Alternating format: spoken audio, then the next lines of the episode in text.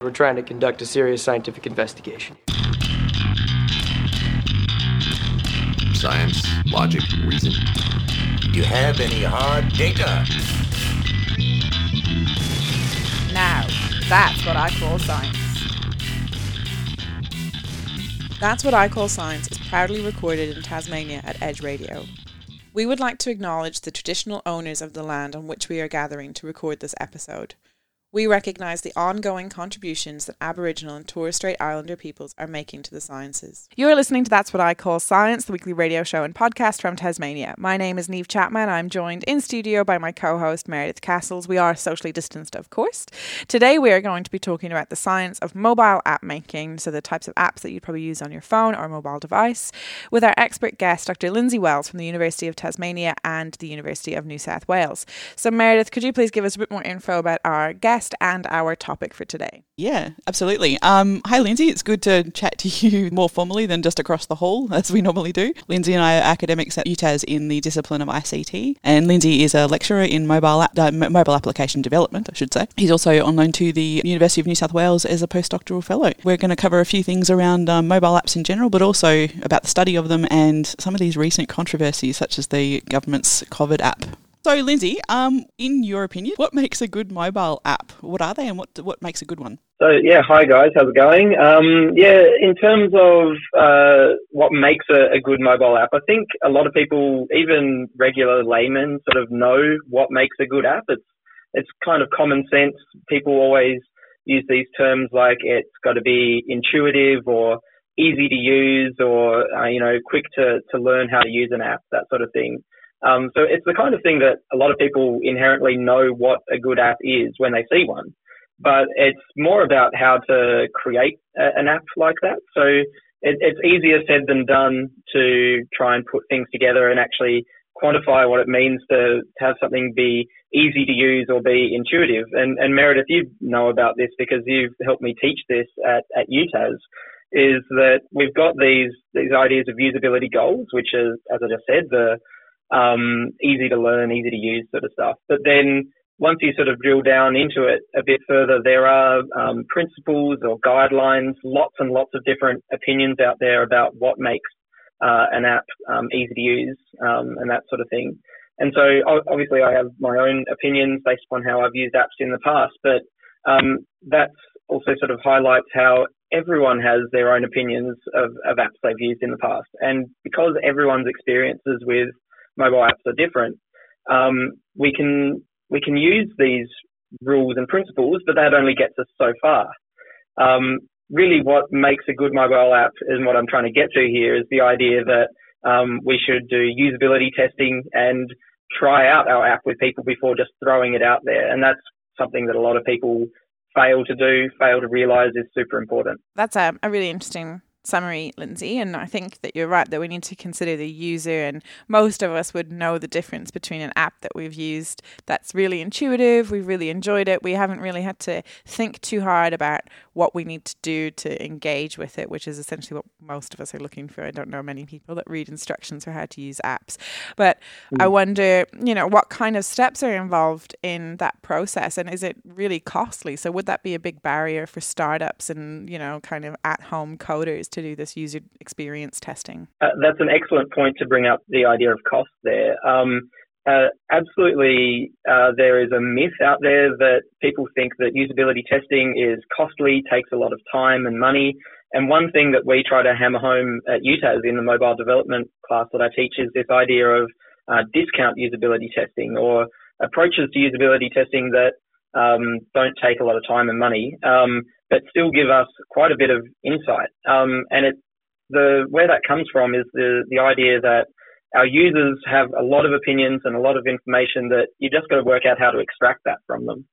Um, and one of the, the tools that I like to use, or at least like to teach about, I don't get a lot of chance to apply it, is uh, this idea of uh, usability think aloud testing. And so this costs almost nothing um, in terms of getting some, you know, three or five, uh, three or four people into a room using a prototype of your app. So I'll take a step back and say that um, you don't even have to test on a finalized programmed app. You can test on a piece of paper, something that you scribble on um, on the back of a napkin, even as long as you're communicating your your user interface to them. Um, you know, you don't have to have gone all the way down the route of uh, programming your app. So you get uh, you know a couple of people just to, to test on a what's called a prototype. prototype. Um, and then you do something called think aloud testing, which is you get them to do some tasks with the app that are you know common, like uh, if it's the, the COVID app, you might say uh, log in and create an account, something like that. Um, but you just get that person to complete those steps on the prototype, and then they think aloud as they're doing it. And so this uh, is a really useful way of extracting um, the user's thoughts um, and to, without diving into technical words here, their mental model, their idea of how the app uh, should work. And you then work out, okay, is this different to how you expect your users, uh, or how you think about the app and how you think users think about the app? If that makes sense. So that's just one form of uh, usability testing that basically costs nothing because you don't have to have programmed anything. You spend a little bit of time with your users. Um, there's a whole heap of other different approaches out there documented online that this does not cost a lot of money. That's really interesting. It's not something I'm hugely familiar with, but I you know, I've done a little bit of usability testing with consumers with my research, um, again, using an app. And it's, again, something that I've always found really rewarding because your user will often have a different view of what's important to your product than you might see yourself. Um, and also different ways that uh, they might find uses for that you didn't anticipate, or they'll see things that you hadn't necessarily considered that were really um, at the forefront. So it's really interesting and important to consider. And I think you're absolutely right that it should be at the fore of whatever we're uh, currently doing. Absolutely. And you did touch on something a little interesting. We, we want to delve into a tiny bit now, which is the COVID app. You've been quoted in the Mercury and the Examiner talking about uh, some of the controversy around this and some of the causes of the controversy around this app. Do you want to just go into a little bit, just obviously for maybe some people who are living under a rock might not have heard about the controversy, and um, anything you can tell us that you might have not told the Mercury and the Examiner? Sure. So the COVID app uh, for anyone who is living under a rock is a, a an app that uh, utilizes the Bluetooth on your phone to, to assist with uh, contact tracing, which is a, a, hugely important aspect of trying to to fight uh, the coronavirus. Um, and so the disclaimer I'll give here is that I absolutely have installed the app and uh, I, the, the quotes that have been used from me in the in the newspapers have suggested that um, well, I've suggested that there's nothing wrong with the app in in principle, uh, and that people absolutely should be getting out there and um, downloading it and using it. Um, there have been some concerns out there, um, and so I think the the newspapers actually kind of wanted maybe a an unpopular opinion from me or you know a hot take of some kind to say, oh, don't download this app. There's it's terribly broken. Um, but that's certainly not the case. And I'll, I'll repeat that, that basically here is that, um, it, it's overall safe to use. The, the data that it collects is, um, minimal at best. And, um, what they've done, um, so the way that it works, just briefly, is that it, it transfers what's called a little temporary identifiers between uh, phones using Bluetooth when it detects that you're near someone. Um, and those temporary identifiers, if seen by someone other than the government basically mean nothing.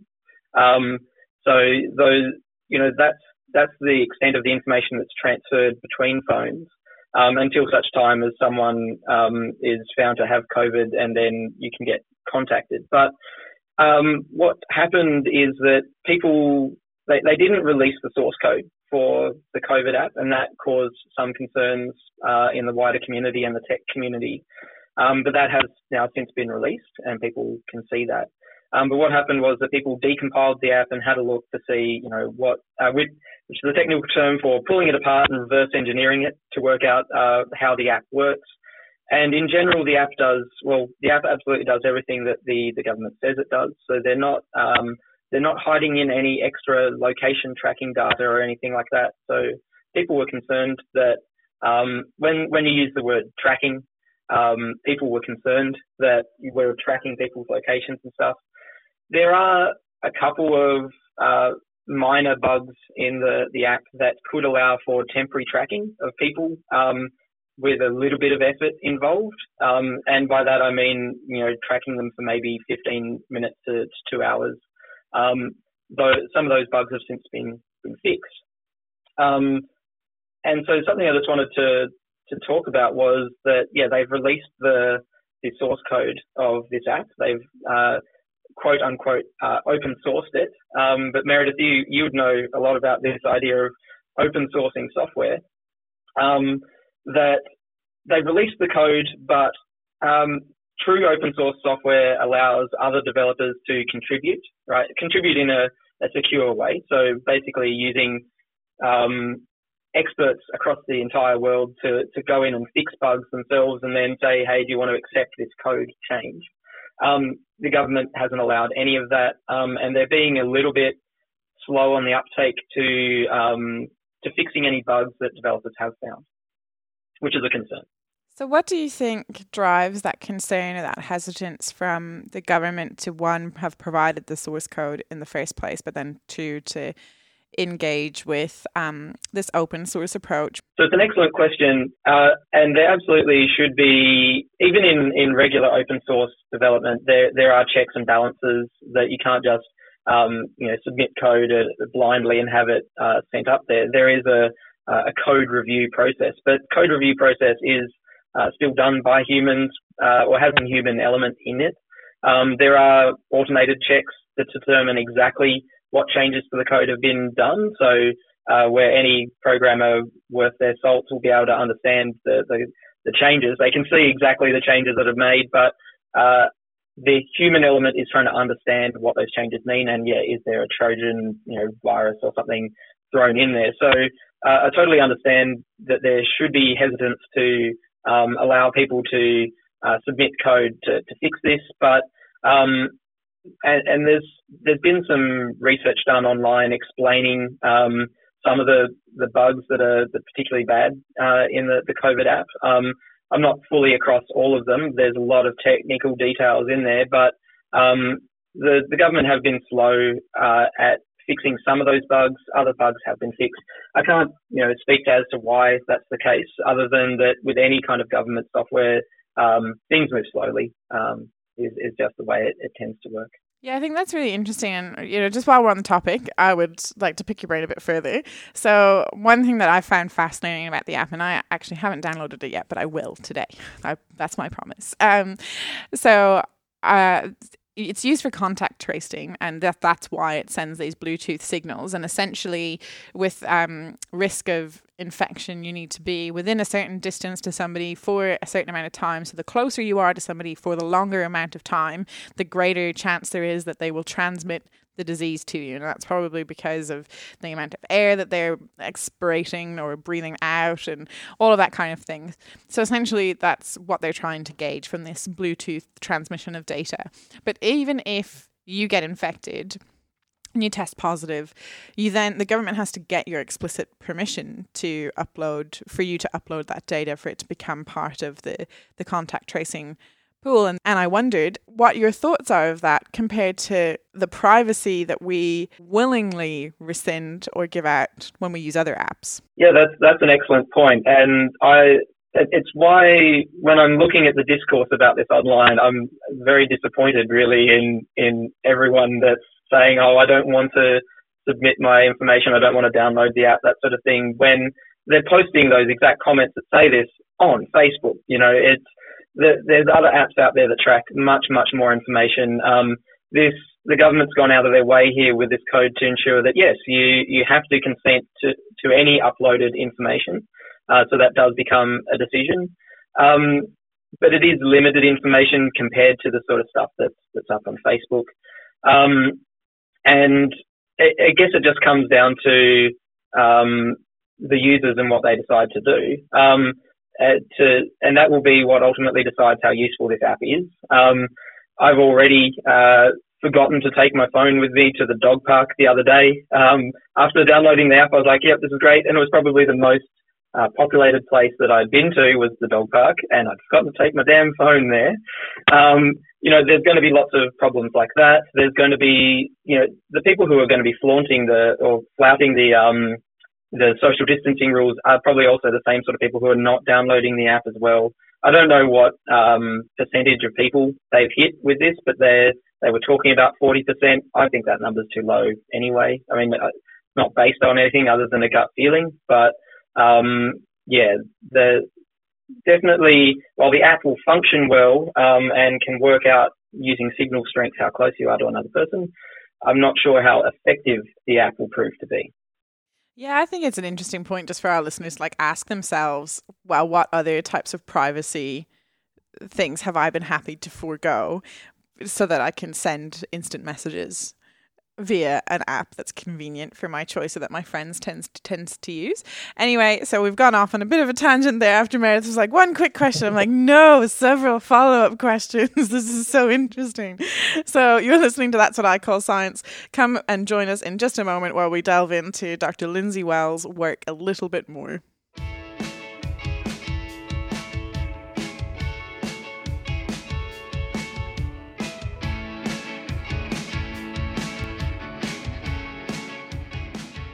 You're listening to That's What I Call Science, and today we're talking about tech, technology, and specifically mobile apps. My name is Meredith Castles, and I'm joined by Neve Chapman, along with our expert guest, Dr. Lindsay Wells from the University of Tasmania and the University of New South Wales. Just before the break, we began to talk a little bit about the recent controversy around the COVID app, as well as what makes a good app, a good mobile app these days. So, just delving a little bit more into your work, Lindsay, um, can you just tell us a little bit about what you're doing research wise and work wise now? Yeah, absolutely. So um, this is going to go on a bit of a tangent away from mobile apps just at the moment. Um, obviously, I teach mobile development at UTAS, but um, when it comes to any academic in a university, they have a, a teaching portfolio and a research portfolio. Um, mine are quite disjoint at the moment. So while I teach mobile apps, my research area is in um, broadly in serious games, but also um, my current research through U- University of New South Wales is artificial intelligence. Um, and then on the other side, I'm also looking at um, serious games um, and that sort of thing, video game uh, development. Yeah. What is a serious game? Fantastic question. Thank you for asking. So the idea uh, of serious games is games for non-entertainment purposes. So we're all used to playing games that are for uh, for fun and frivolous purposes and just for enjoying ourselves. But serious games are, are games that um, are for a non-entertainment purpose that are trying to generally do good in the world, trying to bring about some kind of change perhaps um, by leveraging game mechanics. So there's two broad ways of um, talking about um, how video games can be used for serious purposes, and you'll be able to tell in a moment which one I really like and which one I hate with a passion.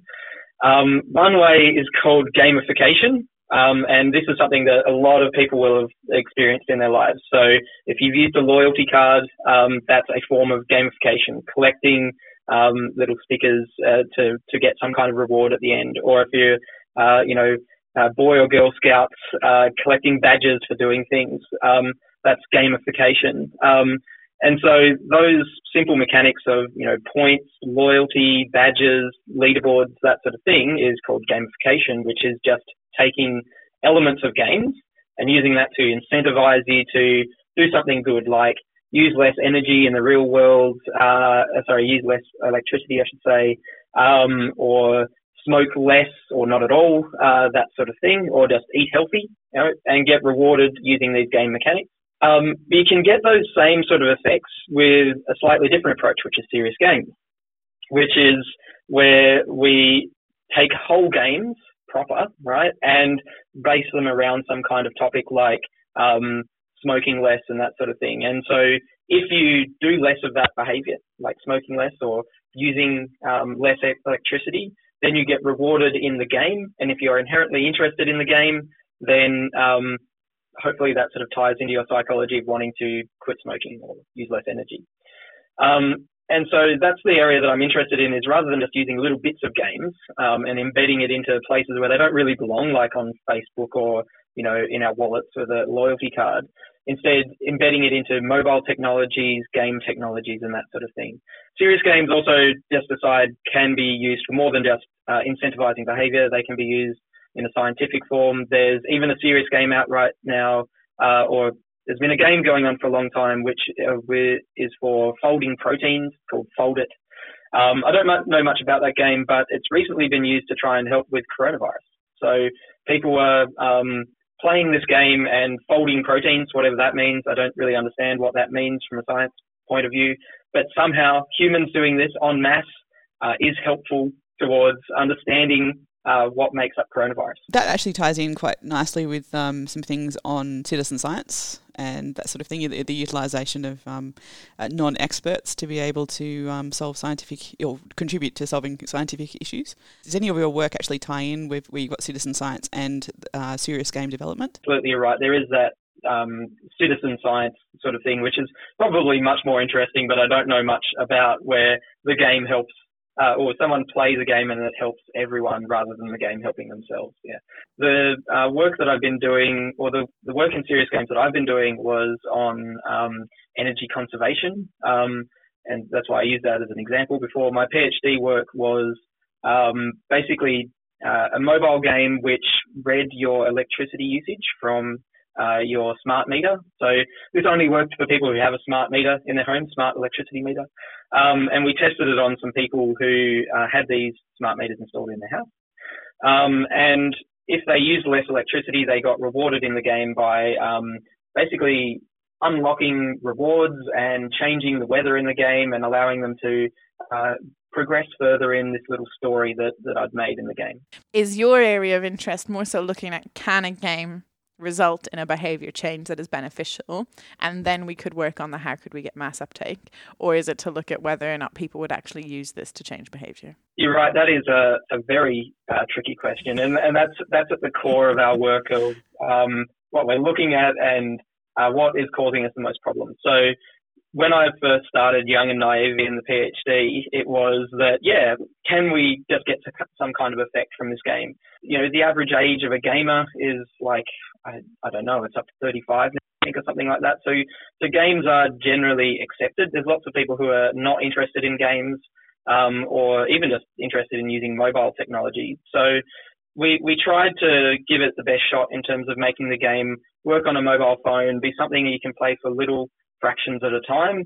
And so one of the models, psychological models that we use for this is um, uh, it, it, talks about person's capability, opportunity, and motivation to change their uh, behavior. And you can examine this by, um, you know, looking at literature or talking to the people. So again, involving the users in the design, um, or it, just interviewing users before you make your your three year project and, and fail. Um, but what we want to try and do more recently now is apply that, that model, capability, opportunity, motivation, to whether or not people have the capability, opportunity, and motivation to play a game, play a serious game. So I've also have like a kind of philosophical question for the both of you.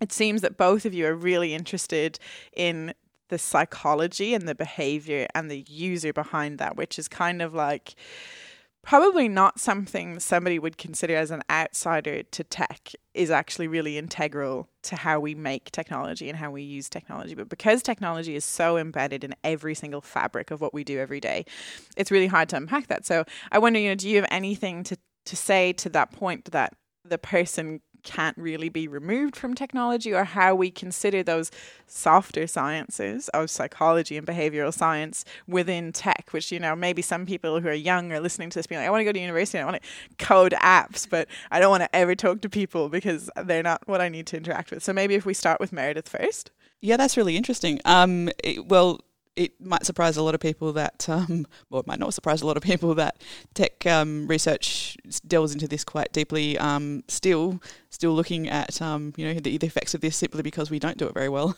at all. No field really does. So um, the fact that user centered, there's there's a lot of keywords thrown around like user centered design, HCI, that sort of thing, human computer interaction. It's been around for a very, very long time, and it will at this point be a fair, a fair amount of time into the future, simply because we need to um, push that that user-centered design in tech, um, because it is the most forgotten part um, of the tech design. And what do you reckon, Lizzie?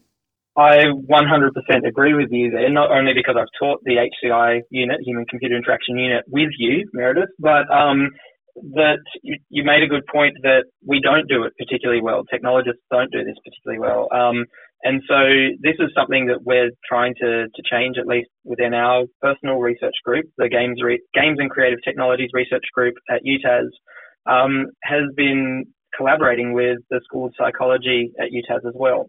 And so we've got some pretty strong connections there now um, with Professor Jen Scott, uh, to name one person there. Um, and so what is really interesting is we've got these terms of HCI, user centered design, and then you go to the psychologist there and they have no idea what those really are. So depending on who you talk to, they've got their own terms for these things. And so there ultimately becomes this big knowledge gap in between that we, or gap and also overlap that we know a little bit about each other's fields, but there's the mesh in between is, is all fuzzy and we're not using the same terminology and there's a lot of work to be done um, with technologists and psychologists to uh, to try and bridge that gap. Uh, and we're we're working on that. And I think that um, where this probably needs to start is um, when we're educating new psychologists. So at the moment, um, I don't think there is. I don't even know if there's a single unit on app design or certainly not app design, but the impact of apps in psychology. And that's something that um, Professor Scott wants to, to look into with us. Um, she used to be head of school there, but uh, that's a that's a thing to be done into the future is to try and bring people from technology into the psychology uh, education space and teach them about human-centered design at, at least, and um, uh, that would be uh, a good way forward, I think. Yes. Yeah, and I think on that note, we'll probably call it a wrap, but I think we could talk about how to place the user at the center of the design process for technology um, all day, probably the three of us. You've been listening to That's What I Call Science. We hope you enjoyed the show. And uh, if you did, or you have any questions, you can get in touch with us on That's What I Call Science or That's Science Taz, Facebook, Instagram, and Twitter. My name is Neve Chapman. I'd like to thank my co host, Meredith Castles, for all of her work for this episode, and our expert guest, Dr. Lindsay Wells, both from the University of Tasmania, but Lindsay is also from the University of New South Wales. Thanks, folks.